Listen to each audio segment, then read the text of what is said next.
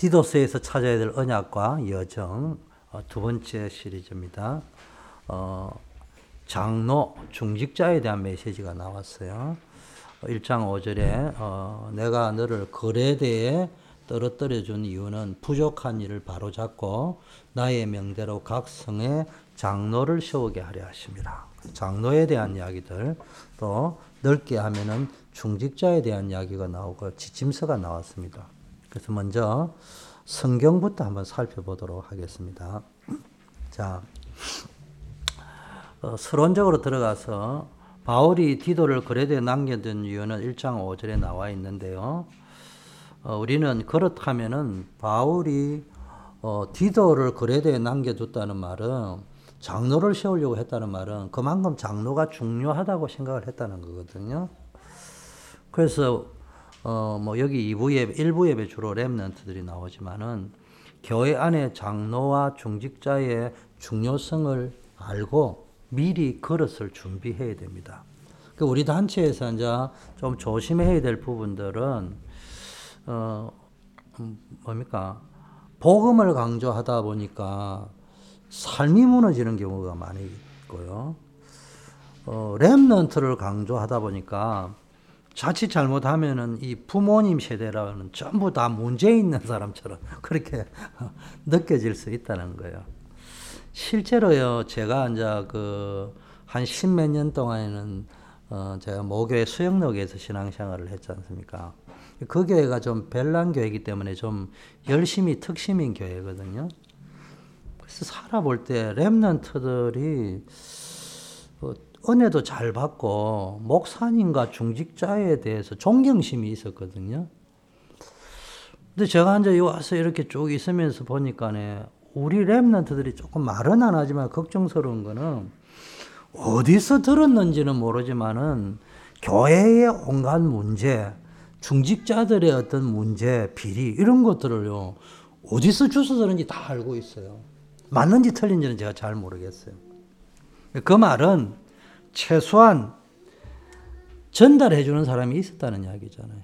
그걸 알고 전달을 했는지, 자기도 모르게 전달했는지 모르지만 전달을 해줬다는 겁니다. 근데 전달해주는 사람들의 입장에서는 잘 알아야 될 게, 이게요, 그런 걸 전달해준다고 교회가 바뀌는 것도 아니고요, 중직자가 바뀌는 것도 아니고요, 내 신앙 성장에 도움이 안 돼요. 그거를 끝나서 자기 자녀들도 죽이고 다음 세대를 죽이는 거라, 완전히 다른 세대를 만들어버리는 겁니다. 그래서 뭐 했냐, 교회에서는요, 은혜 받은 고백을 해야 돼요. 신앙 고백을 해야 돼요. 감사의 고백을 해야 됩니다.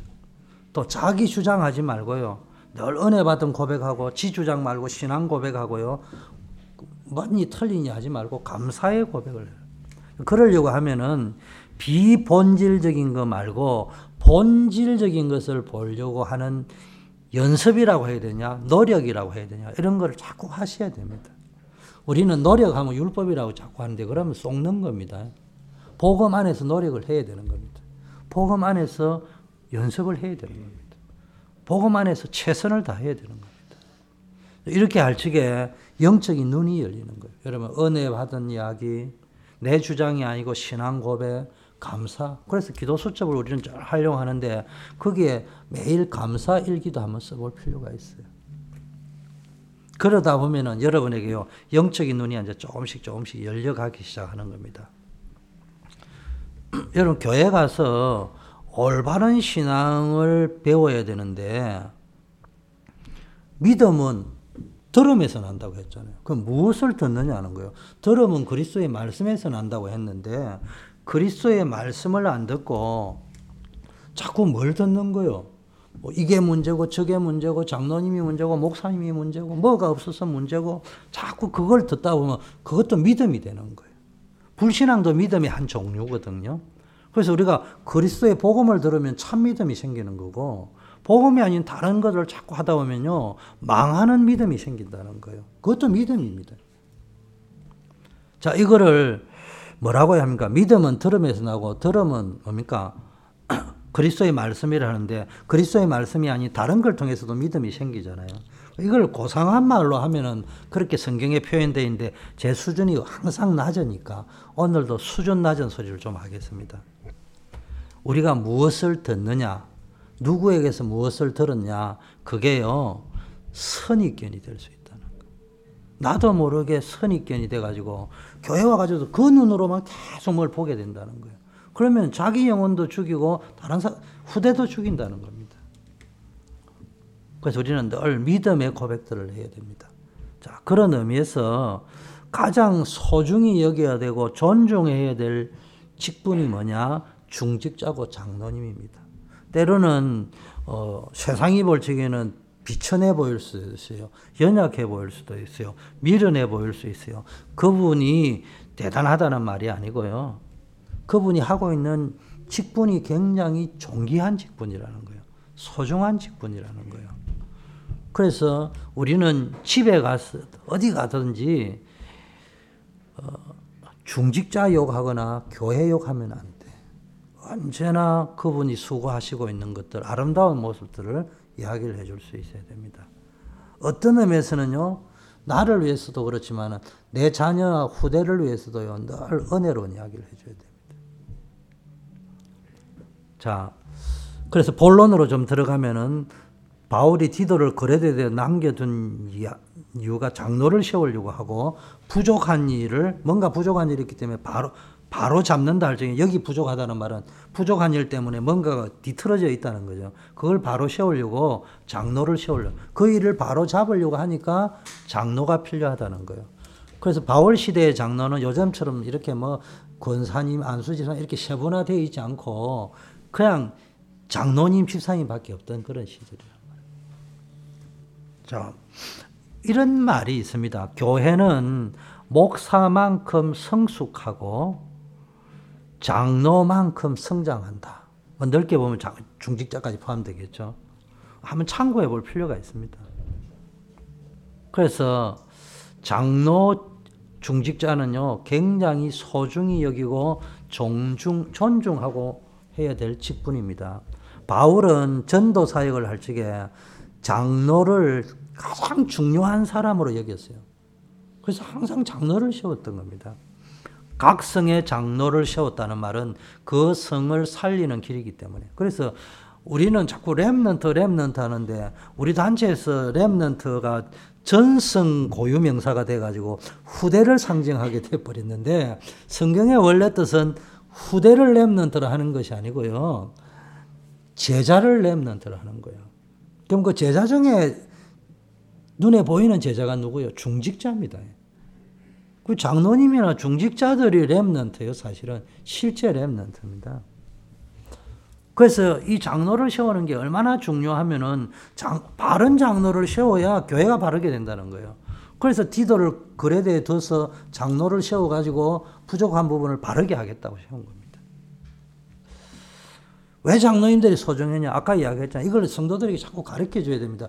그 장로님이 세상적으로는 배운 게 많이 없고 가진 게 많이 없고 능력이 없는 것처럼 보이지만은 그분이 가지고 있는 직분이 소중하다, 귀중한 것이다. 그래서 그 장로의 직분이 얼마나 귀한가를, 이 장로라든지 중직자라는 게 계급이 아니에요. 신분이 아니라니까 직분이라는 게, 직분. 천사도 흠모할 수밖에 없는 중요한 직분을 가지고 계신다는 거예요. 그걸 귀하게 여겨야 됩니다. 그래 우리 후대들이 보고요, 아 이게 귀하구나 라는 걸 느낀다는 겁니다. 그리고 자기도 그걸 사모하게 되고. 근데 언제부터인지 보지만은 장로님이다, 목사님이다, 중직자가 계급인 줄 알아요. 뭐 신분인 줄 알아요. 그런 게 아니에요. 자, 먼저 장로는 소중한데, 장로는 이 뭡니까? 소중한 일을 감당하기 위해서 하나님의 계획 중에 계획이 장로를 세우고 중직자를 세우는 건데, 바울이 디도에게 제시한 장로를 세우는 기준이 나와 있습니다. 그래서 제 말을 하기 전에 성경에 있는 것부터 한번 읽어보겠습니다. 첫째, 책망, 비난의 대상이 되지 말아야 된다. 모든 사람에게 인정받을 수는 없겠지만 대부분의 사람이 책망하고 비난한다면 내 자신을 한번 돌아볼 필요가 있다는 거예요. 특히 영적인 부분에, 내 삶에 대한 부분에. 교회 안에 성도들로부터 영적인 부분에 책망받고 비난받을 부분이 있다든지, 교회 바깥에 불신자들을 포함해서 그 사람들에게 책망과 비난을 너무 받으면 안 된다고. 초대교회는 다 그리스도인이라 할 적에 불신자들이 그리스도인이라 부른 겁니다. 신자들이 그리스도인이라 부른, 크리스찬이라는 그리스도인이라는 단어가 신자들이 불러준 단어가 아니고 불신자들이 불러준 단어입니다. 또 한 아내를 둔 사람을 세우라. 이 말 속에는 뭡니까? 그 당시에는 일부 다처제였는데 그런 육신의 정욕을 따라 움직이는 것이 아니고 한 아내를 둔 사람. 그 다음에 방탕하다는 비난을 받지 않도록 조심하라. 조심할 거예요. 이게 방탕하다는 것들이요. 언제부터인지 교회가요. 방탕도 구별을 못하고 복음도 구별을 못하는 시대예요. 예를 들면 곤란해지는 겁니다. 저는 지금 율법적으로 이야기하는 게 아닙니다. 불순종의 자녀가 생기지 않도록 주의하라. 뭐 이렇게 말을 했습니다. 네 번째는 뭐라고 이야기했냐. 자기 고집대로만 하려고 해서는 안 된다. 우리는 하나님의 교회의 청직입니다. 하나님의 청직입니다. 내 고집대로 할 거에 대한 게 늘 하나님의 뜻이 뭔가를. 다섯 번째는요. 급히 분을 내지 말고, 분에 성질내는 게 급한 사람이 있어요. 술에 중독되지 말고, 사람을 때리지 말고, 더러운 불의한 이익을 추구하는 일을 하지 말아야 된다. 여섯 번째, 나그네를 대접을 하고, 선을 좋아하고, 신중하고 건신할 줄 알아야 된다. 거룩하며 절제하는 사람이 되어야 된다. 복음이 뭐 거룩이야. 이래서 하면 안 돼요. 절대 거룩은 우리가 할 수 없지만 내 중심이 언제나 거룩하려고 노력을 해야죠. 그러면서요. 말씀의 바른 교훈을 지켜야 된다고 7가지 내지 8가지로 기준을 제시했습니다. 여러분 여기에서 지나치게 이탈을 하면 안 돼요. 저는 지나칠 정도로 여러분이 하나님이 준 유격이 약간 있을 거예요. 그 안에서 움직여야 되지. 왜냐? 하나님은 율법이 아니고 복음이시기 때문에 우리가 실수할 수 있는 것까지 포함해서 약간의 유격은 있으니까 여러분들도 약간의 유격은 있어야 되겠습니다. 그러나 오늘 7가지 내지 8가지의 이 장로의 수칙을 잘 기억하시고 움직여 주셔야 됩니다. 하나님이 이렇게 하실 적에는 해라는 율법보다는 그렇게 하는 것이 본인에게도 유익하고 자녀에게도 유익하고 교회도 유익하기 때문에 말씀해놓은 겁니다. 인정하셔야 되는 겁니다. 거기에서 뭐 복음이냐 아니냐 그런 소리 할 필요가 없어요. 자, 그럼 우리가 지금 7가지 내지 8가지의 메시지 속에서 우리가 받을 메시지 언약이 뭐냐? 크게 3가지로 이야기하겠습니다. 첫째는 디도서 전체를 보시라니까. 그리고 목회서신 디모데후서까지 전체를 보면 뭡니까? 복음은 모든 것이라는 거예요. 그래서 중직자는 복음 속에서 모든 답을 낼 수 있어야 돼요. 제가 왜 이야기를 하느냐면요. 자기 나름대로 신앙생활을 오래 한 사람이 선입견이 있어요. 뭐 본문 설교를 해야 된다네요. 뭐 저도 20대 때는 본문 설교를 추구를 한 사람 중에 한 사람입니다. 어떤 분은 뭐 기납 성경 연구를 해야 된다네요. 강해 설교를 해야 된다네요. 창세기 1장부터 계시록 22장까지 외람된 이야기지만은 숫자를 헤아리고 읽지는 않았지만은 100번 이상은 읽었다고 생각하는 사람입니다. 아무리 뒤져봐도 목사님이 연역적 설교하고 기납적 설교하고 본문 설교하고 강해 설교하라고 이 책을 써놨다는 구절은 찾아본 적이 없습니다. 본문 설교해야 되겠죠. 근데 본문을 어떻게 한 구절을 딱 떼가지고 그 본문 설계 무슨 의미가? 성경 66권 전체를 두고 본문을 봐야 되는 거예요. 디도서 읽은 게 5장에서 9절까지 읽었지만 그걸 가지고 본문 설계하면 잘못된 거예요. 디도서 전체를 놓고 봐야 돼요. 디도서만 놓고 보면 안 돼요. 신약 성경 전체를 놓고 봐야 돼요. 그것만 보면 안 돼요. 할 수 있다면 구약 전체를 놓고 해야 되는 겁니다. 그래서 우리가 편의상 본문 설교다, 멋선 설교다 하지만 참고하셔야 되지만 절대적인 게 아니에요. 성경적 설교하면 되는 거예요. 성경의 핵심이 뭐냐?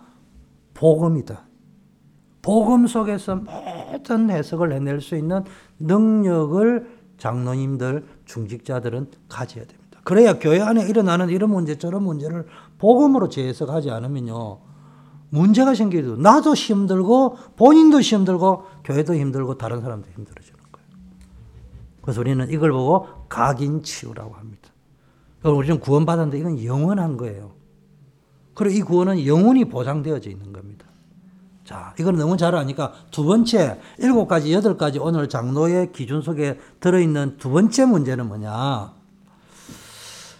우리는 은혜로 장로가 되고 구원받았고 은혜로 장로님이 되고 중직자가 되는 거예요. 그래서 너무 율법적으로 저 목사님이 설교도 하고 성경에도 있는데 왜 이걸 너무 안 지키냐, 다른 사람을 정죄하고 판단하는 구절로 쓰면 안 되고 나 자신을 근신하고 매니지먼트하고 이런 용어로 써야 된다는 거예요. 다른 사람을 위해서 쓰지 말고 나를 위해서 쓰라는 거예요. 복음 속에서 복음적 경건을 이야기하는 겁니다. 두 번째는요, 이 문제는 뭐냐? 지금 7가지, 8가지 문제가 뭐냐? 우리는 구원은 받았는데 장로가 되고 목사가 돼도 남아있는 영적 문제, 숨겨진 영적 문제가 있는 거예요. 이 부분이 치유되어져야 된다는 거예요. 이 7가지, 8가지 요소가 왜 이런 것들이 자꾸 남용이 되고 오용이 되느냐 하면은, 복음이라는 오용이 되느냐 하면요, 여전히 우리의 영적 문제가 남아있는 거예요. 이게 뿌리 치유가 되어져야 돼요. 우리가 이걸 성령 인도라고 하는 겁니다. 세 번째는요, 이 7가지, 8가지 주제를 세 번째는 어떻게 봐야 되느냐. 경건은 범사에 유익한데 우리가 복음이지만 복음 안에서 경건해야 됩니다. 방종하면 안 돼요. 방탕하면 안 돼요. 방임하면 안 돼요. 그래서 우리 체질이 치유되어져야 됩니다. 그래서 우리는 복음적 경건이 필요하다는 거예요. 제가 말하는 율법적 경건이라는 건 남을 판단하고 정죄하고 너는 왜 술 먹어서, 너는 왜 성을 많이 내, 왜 성질이 그리 급해, 이렇게 말하는 게 율법적 경건이라 하면 그게 아니고요. 복음적 경건을 한마디로 말하면 나를 살피고 나 자신을 컨트롤하고 매니지해 나가야 되는 거예요. 분명한 것은 성경에 있는 대로 하는 것은 우리가 모르는 범사에 유익한 게 있는 거예요. 내 자신과 우리 후대와 교회와 모든 것이 유익하기 때문에 그렇게 기록해놓은 거라는 것은 분명히 인지하셔야 됩니다. 성경에요, 경건은 범사에 유익하다 했잖아요. 내세에도 유익하다고 했잖아요. 바울은 뭡니까? 이걸 지금 말하려고 하는 겁니다. 자, 그런데 왜 바울이 경건, 복음적 경건을 지침서로 내려놨느냐? 이 할레파들, 이 율법적 경건주의자들 있잖아요. 이런 사람들이 이런 교회 안에서 방종하고 방탕했다고 여기는 이런 부분들을, 또 심지어는 실수했던 부분을 율법을 가지고 잣대를 갖다 대놓고 계속 비난하는 사람이 있고 거짓 선지자들이 일어나기 때문에 교회 안에 이런 악한 자들이 일어나는 통로가 될 수 있기 때문에 복음적 경건 생활을 장로님들에게 요구하는 겁니다. 참고하실 필요가 있습니다. 자, 이거는 우리가 일단은 성경에 있는 부분을 살펴보면서 우리가 감동을 한번 받자는 취지고요. 자, 우리가 이 본문에 들어가기 전에 지난주에 우리는 세계 중직자 대회를 했습니다. 그 세계 중직자 대회 메시지를 수요일 날도 제가 전달했고 금요일 날도 전달을 했는데 237 차원에서 전달했고 렘넌트 서밋 차원에서 전달했는데 오늘은 중직자 차원에서 좀 전달하겠습니다. 우리 디도서가 지난주 첫 번째는 교회를 알기 위해서는 1번 목회자, 전도자를 이해해야 되는 거고, 두 번째 교회를 이해하고 교회를 세우기 위해서는 중직자가 뭔가를 알고 중직자를 이해하고 중직자의 가치를 알고 중직자의 직분의 소중함을 알아야 된다. 오늘 메시지인데요. 중직자 대회 메시지가 중직자의 작품을 만들어야 되거든요. 1강이 중직자의 개인 작품이었어요. 그래서 제가 이거를 오늘 설교 제목에 중직자의 개인 생활이라 이렇게 잡아봤어요. 왜냐하면 오늘 본문과 맞춰 보니까. 자, 성경의 초대교회 중직자들이 누린 것이 뭡니까? 있는데 그걸 찾아가지고요. 나의 24시로 만들어야 됩니다. 첫째가 뭐냐? 우리는 중직자라는 게 많은 일을 먼저 하려고 하는데 여러분들은 항상 뭐냐? 중직자를 향한 장로님들을 향한 중요한 직분자를 향한 절대 계획이 있다는 거예요. 하나님이 절대 계획이 있습니다. 여러분에게 어떤 어려움이 있는지 모르지만 확신을 가지세요. 하나님은 나를 향한 절대 계획이 있고 나를 통해서 이루어 가시고자 하는 절대 계획이 있다. 이걸 여러분이 붙잡아야 됩니다. 자, 그런데 많은 사람들이 이 절대 계획을 찾은 사람이 있고 못 찾은 사람이 있단 말이에요. 이 절대 계획을 찾는 걸 알아야 되는데 어떻게 찾을 수 있느냐? 기도의 힘이 있어야 되는 거예요. 기도의 누림이 있어야 돼요. 기도의 행복이 있어야 되고 기도의 감사가 있어야 이게 찾아진다는 거예요. 그래서 우리가 중직자 이전에 제일 먼저 나의 개인 생활이 중요한 게 나의 망대를 만들어야 돼요. 어떤 망대? 하나님과 소통하는 안테나의 망대부터 먼저 그 안테나가 있는 망대를 만들어야 된다는 거예요. 그래서 기도 속에서 행복을 얻고 기도 속에서 감사를 얻고 기도 속에서 힘을 얻는 24기도의 망대가 만들어져 있어야 된다. 그러면은 이제 내 능력을 뛰어넘어서 25시 세상이 감당하지 못하는 하나님의 나라 보좌의 응답이 일어나겠죠. 그러면 이제는 뭡니까? 이때부터 영원이라는 하나님의 보좌와 연결되는 영원과 연결되는 응답이 온다는 겁니다. 그래서 이걸 다른 말로 하면요. 성령께서 우리는 구원받았기 때문에 구원받은 자에게는 성령이 내주하시는 거예요. 그러면은 이제는 뭡니까? 그 성령께서 여러분의 삶을 인도해 가시는 겁니다. 이때 성령의 역사가 일어나고요. 성령 충만한 힘이 생긴다는 겁니다.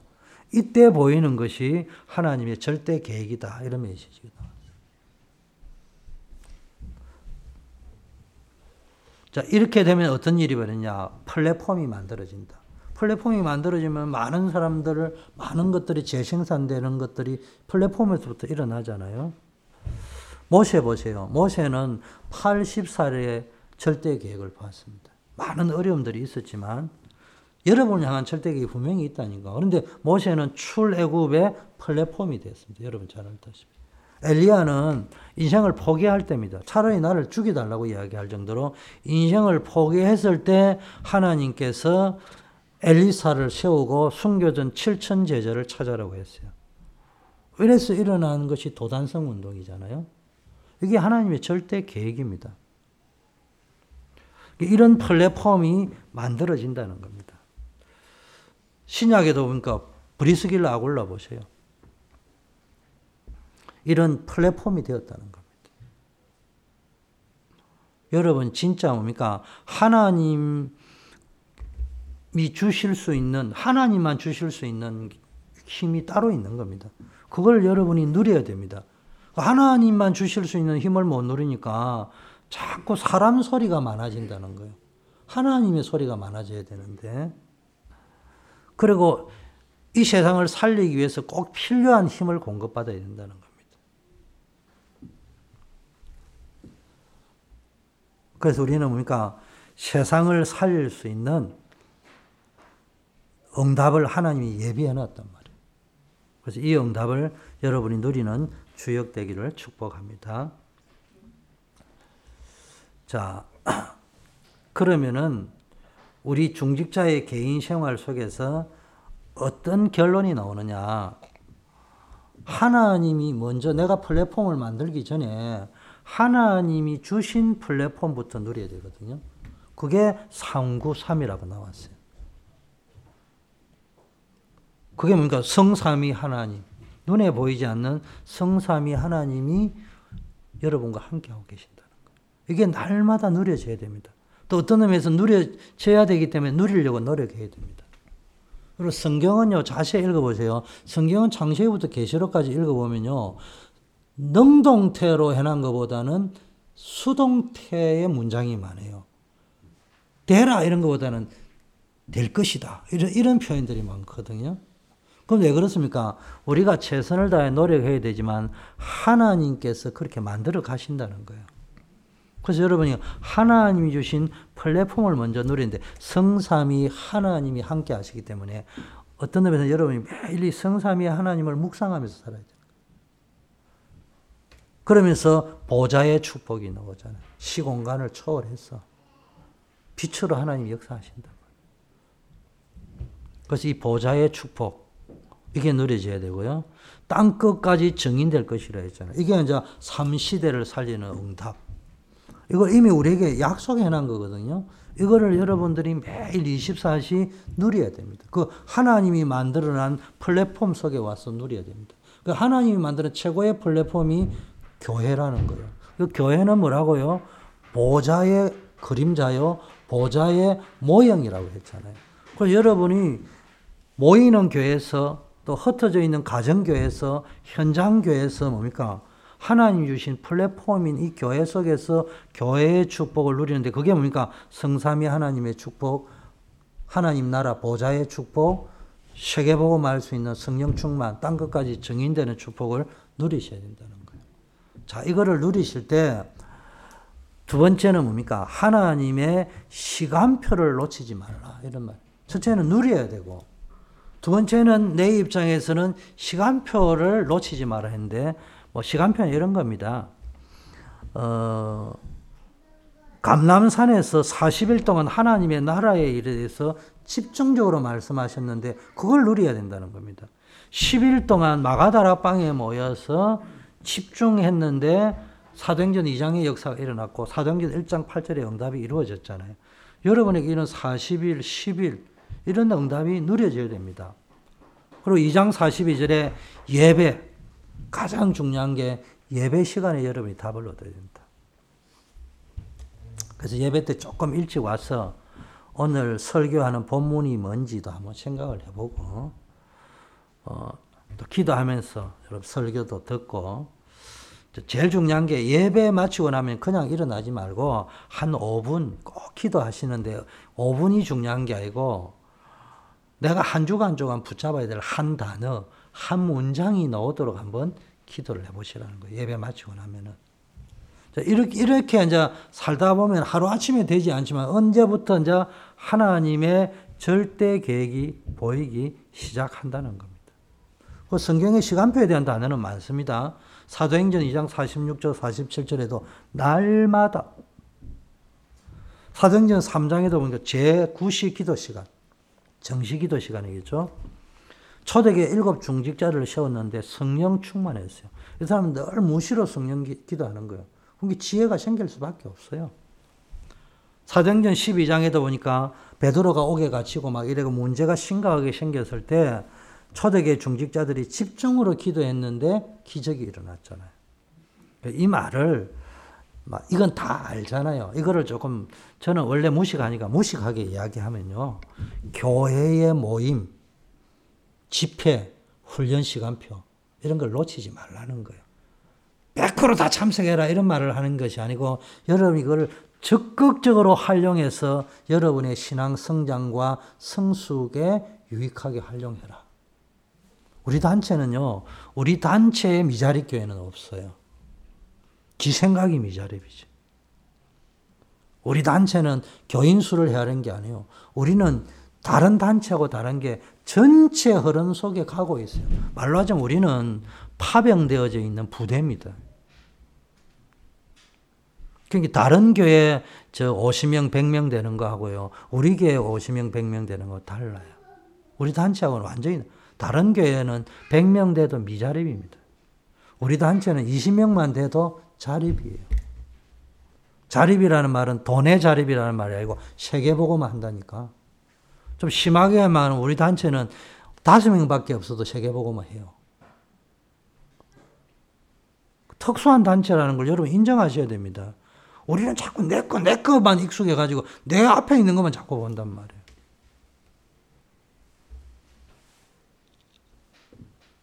우리 지금 전 세계 복음하러 다니는데요. 강사로 뛰는 사람이 교인들 100명, 200명, 300명 되는 강사만 있는 게 아니고 교인 5명, 10명밖에 안 되는 강사들이 전 세계를 누비며 다니고 있습니다.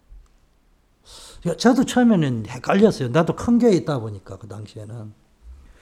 아니 저렇게 내가 교만했던 거죠. 목회도 안 되는 사람이 절에 돌아다니면은 그 뭔 이야기를 할 거냐 도대체. 이론을 이야기할 거 아닌가 이런 생각이 들었는데 선교지에 와서 보니까 목회가 잘 되는 사람이 오니까 헛소리를 많이 해요. 방법 이야기를 많이 해요. 또 지자랑을 많이 해요. 우리가 흔히 말하는 목회가 안 되는 사람들의 특징이 오직 복음만 이야기해요. 내가 선교지 와서 봤다니까. 아, 그래서 어떤 의미에서는 목회가 잘 된다 안 된다는 기준이 뭔지는 모르겠지만 잘 안 되는 분들이 세계를 돌아다녀야 오직 복음이 되는 거라. 너무 극단적으로 가면 안 되겠지만 제 마음이 그렇게 들더라는 거예요.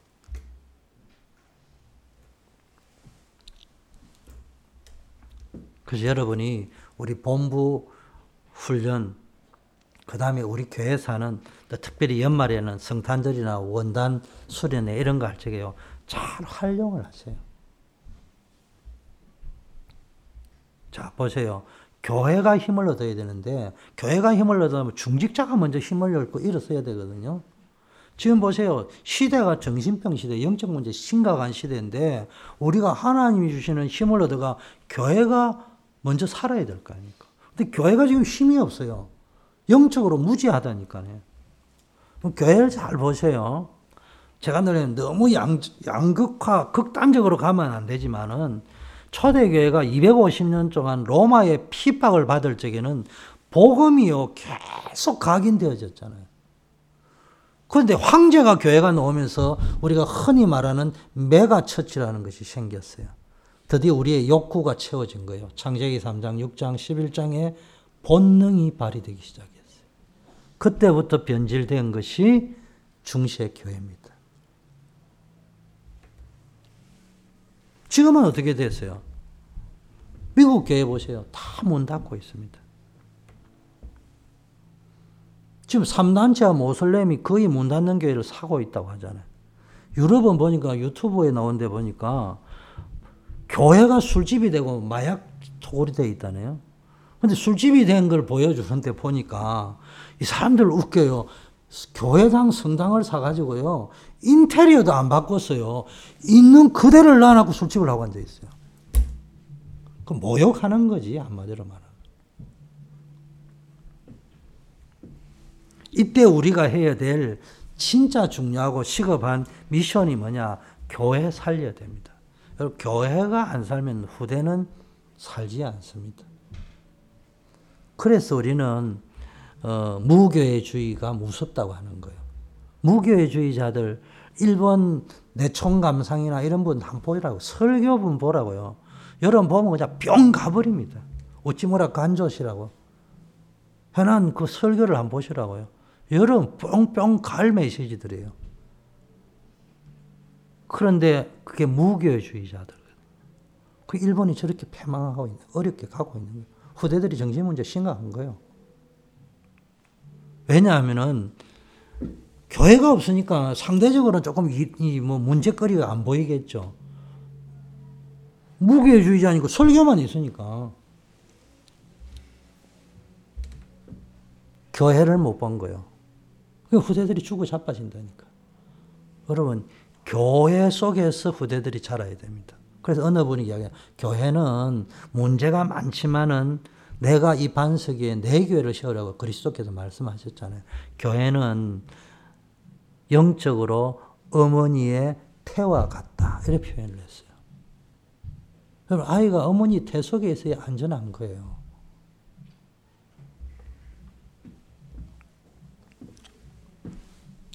그래서 우리가 교회를 살려야 후대가 살고 미래가 삽니다. 그러기 위해서는 중직자가 먼저 살아야 됩니다. 우리 중직자들이 먼저 보좌의 힘을 얻어야 됩니다. 그래서 내가 살아야 교회를 살릴 거 아닙니까? 우리 후대들도 마찬가지예요. 어떻게 해야 영적 흑암을 이길 수 있냐? 하늘 보좌의 힘을 얻어야 돼요. 그래서 내 자신이 완전히 보좌되어야 됩니다. 내 개인 생활이 중요하다는 거예요. 우리는요, 별거 아니에요. 믿기만 하면 되는 거예요. 우린 열심히 해라는 게 믿으면 되는 거예요. 믿으면 응답 오면 그거 따라가는 겁니다. 그래서 절대로 시간표를 놓치지 말고 잘 활용하시길 바라겠습니다. 그래서 내 자신을 보좌화시켜라. 왜? 우리에게는 어마어마한 신분 권세 배경이 있잖아요. 이걸 24 누려야 되는 겁니다. 그래서 모든 생각을 기도로 바꾸라. 생각을 생각으로 바꾸면은 꼬리에 꼬리를 물고 내 생각이 내 영혼을 다치게 만든다는 거예요. 상하게 만든다는 거예요. 상처 속으로 들어간다는 거예요. 그래서 모든 걸 생각으로 바꾸지 말고 기도로 바꾸라. 보는 거, 듣는 거, 생각하는 걸 다 기도로 바꾸라. 이게 무시기도라는 겁니다. 이렇게만 했는데 어느 날 보좌의 능력이 나에게 임하고 어느 날 또 사람을 살리는 역사가 일어난다는 겁니다. 자, 그래서 결론적으로 우리 중직자는 무엇을 준비해야 되느냐? 나의 작품을 만들고 업의 작품을 만들고 교회의 작품을 만들어라. 이런 메시지가 떨어졌어요. 여러분이 한번 나의 작품이 뭘까? 여러분 개인 작품, 그럼 여러분이 하고 있는 업을 통해서 또 교회 작품, 이걸 만들어서 우리는 후대 살리고 세계복음을 해야 한다는 겁니다. 자, 그러기 위해서 이거를 적용하자면은 가정생활의 증거를 가져야 되는 겁니다. 특히 우리 중직자분들이 가정생활에서 응답을 누릴 뿐만 아니라 우리 후대들을 키울 때는요, 가정에서 그 자녀들이 눌리면 안 돼요. 자기의 정서를 가질 수 있어야 돼요. 이제 우리 유교 가문에서 너무 한국은 잘 아는 사람들, 요즘 많이 자유로워졌는데, 이게 뭐, 억눌려 있다니까. 부모에게 억눌려 있다니까. 자녀들이요, 충분히 자기 정서를 가질 수 있도록. 너무 눌러서도 안 되고, 너무 방임해서도 안 되겠죠. 놔둬도 않겠지만, 어쨌든 중요한 포인트는 어디다 맞추느냐, 내한테다 맞추지 말고, 내 자녀들이 자기의 정서를 가질 수 있도록. 그리고 가족들이요, 서로가 하나가 소통은 돼야 되지만 각자의 자기의 정서를 가질 수 있도록 만들어야 됩니다. 남편 중심 되면 안 돼요. 와이프 중심 돼도 안 돼요. 자식이 중심이 돼도 안 돼요. 하나님이 중심이 되어서 각자 자기의 정서를 가질 수 있도록 만들어져야 가정이 힐링이 되어집니다. 그러려면 복음이 들어가야 돼요.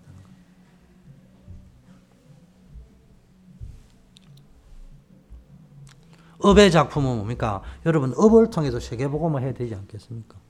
여러분 자신이 세계복음을 해야 되고 업이 세계복음을 해야 되니까 우리 사회생활의 증거를 가져야 됩니다. 그래서 이게 습관이 중요합니다. 사회생활은요, 습관이 굉장히 중요한 게 좀 복음 안에서 나오는 전문성과 복음 안에서 나오는 합리성, 객관성 이런 걸 좀 가지도록 훈련을 시켜줄 필요가 있어요. 율법적 객관성 이런 거 말고요. 복음 바깥에 있는 전문성, 합리성 말고 복음 속에서 나오는 전문성과 객관성, 합리성을 가질 수 있도록 좀 만들어줄 필요가 있다. 우리 후대를 키우기 위해서. 또 어른들도 우리가 사회생활을 하고 업의 축복을 받아야지 세계복음을 할 수 있을 거예요. 우리가 뭐 도둑질하고 가지고 세계복음을 할 수는 없는 거 아니겠어요? 그럼 정상적으로 사회생활을 하면서 세계복음을 하려면 직장생활을 하든 사업을 하든 복음 속에서 전문성이 나와야 됩니다. 우리는 최선을 다하라면 언제부터 뭐 최선을 다하라면 다 율법으로 자꾸 치부하는지는 난 모르겠어요. 그럼 복음 속에 나오는 합리성이 뭐예요? 복음 속에 나오는 객관성이 최선을 다해라 아니에요. 그거 아니에요. 복음 속에 나오는 합리성이 최선을 다해라는 거 아니겠어요? 최적 하나님께 맞는 것. 최선을 다하고 최고를 향해 가라. 그게 복음 속에 나오는 합리성 아닙니까? 아무렇게 해라. 그게 복음에서 나오는 합리성이에요? 그건 아닐 거 아니에요. 자, 교회의 작품을 만들어라. 교회에 가장 중요한 게 뭡니까? 제자가 중요합니다. 제자 중에 제자가 뭐냐? 중직자가 제자인 겁니다. 그래서 우리 중직자가 중요하고 그분들이 다 제자가 돼야 되고요.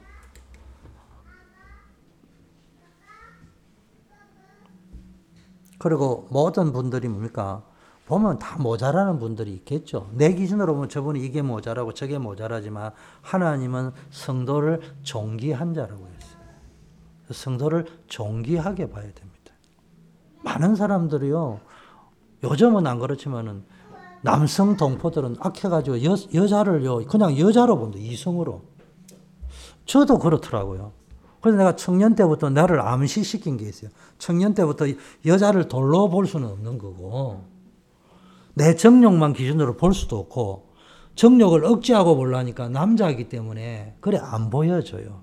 그렇더라고. 그래서 내가 20대부터 여자를 보면은 나를 체면 그런 게 있어요. 저분은 누군가의 어머니가 될 사람이고, 저분은 누군가의 어머니다. 그렇게 보니까 여성분이 존귀하게 보이더라고. 그리고 지구상에 하나님 다음으로 존귀한 단어가 어머니 아니에요. 그래서 제가 늘 20대부터 생각했어요. 아, 저분은 지금은 아가씨지만 언젠가는 누군가의 어머니가 될 사람이다. 그래서 내가 저 여자를 함부로 하면 안 된다. 왜? 누군가의 어머니가 될 사람이기 때문에. 성도를 볼 적에도요, 우리의 체질은 나도 모르게 선입견이 막 가고 내 육체의 정욕대로 가더라도 내가 그걸 컨트롤하고 어그하면서 성도를 존귀하게 보려고 하는 훈련을 하셔야 된다는 거예요. 우리는 어쩔 수 없어요. 우리는 하나님이 아니에요. 끊임없이 노력하고 끊임없이 나를 훈련시키고 연습을 해가야 되는 거예요. 그래야 각인이 바뀌고 뿌리가 바뀌고 체질이 바뀌는 겁니다.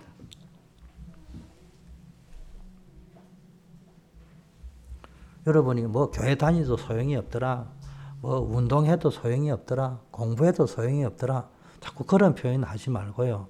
끊임없이 복음 속에서 경건의 연습을 해서 우리 모두가 정말 내 개인이 하나님이 쓰시는 작품이 되고, 여러분이 하시는 업이 세계복음할 수 있는 작품이 되고, 우리 교회가, 여러분이 교회를 제대로 세워서 세계복음하는 작품을 남기는 축복을 누리시기를 축원합니다.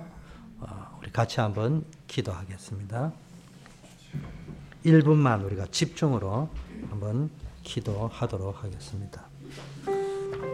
아버지 하나님, 오늘 디도서를 통해서 장로와 중직자의 기준에 대한 말씀을 들었습니다. 우리 장로, 중직자가 걸어가야 할 여정, 하나님의 절대 계획을 붙잡고 가는 여정이 되어야 되겠습니다. 이를 위해서는 하나님이시는 힘을 가져야 되겠습니다. 기도 행복의 힘, 모자의 힘을 가지게 하옵소서. 24, 25 영원의 힘, 성령의 내주인도 역사 충만한 힘을 가지게 하옵소서. 이제 장로 중직자의 결단, 올바른 시작을 해야 되겠사오니 나의 망대를 만들어 하나님이 주시는 플랫폼을 만드는 응답을 누리게 하옵소서. 예수 그리스도 이름으로 기도드립니다. 아멘.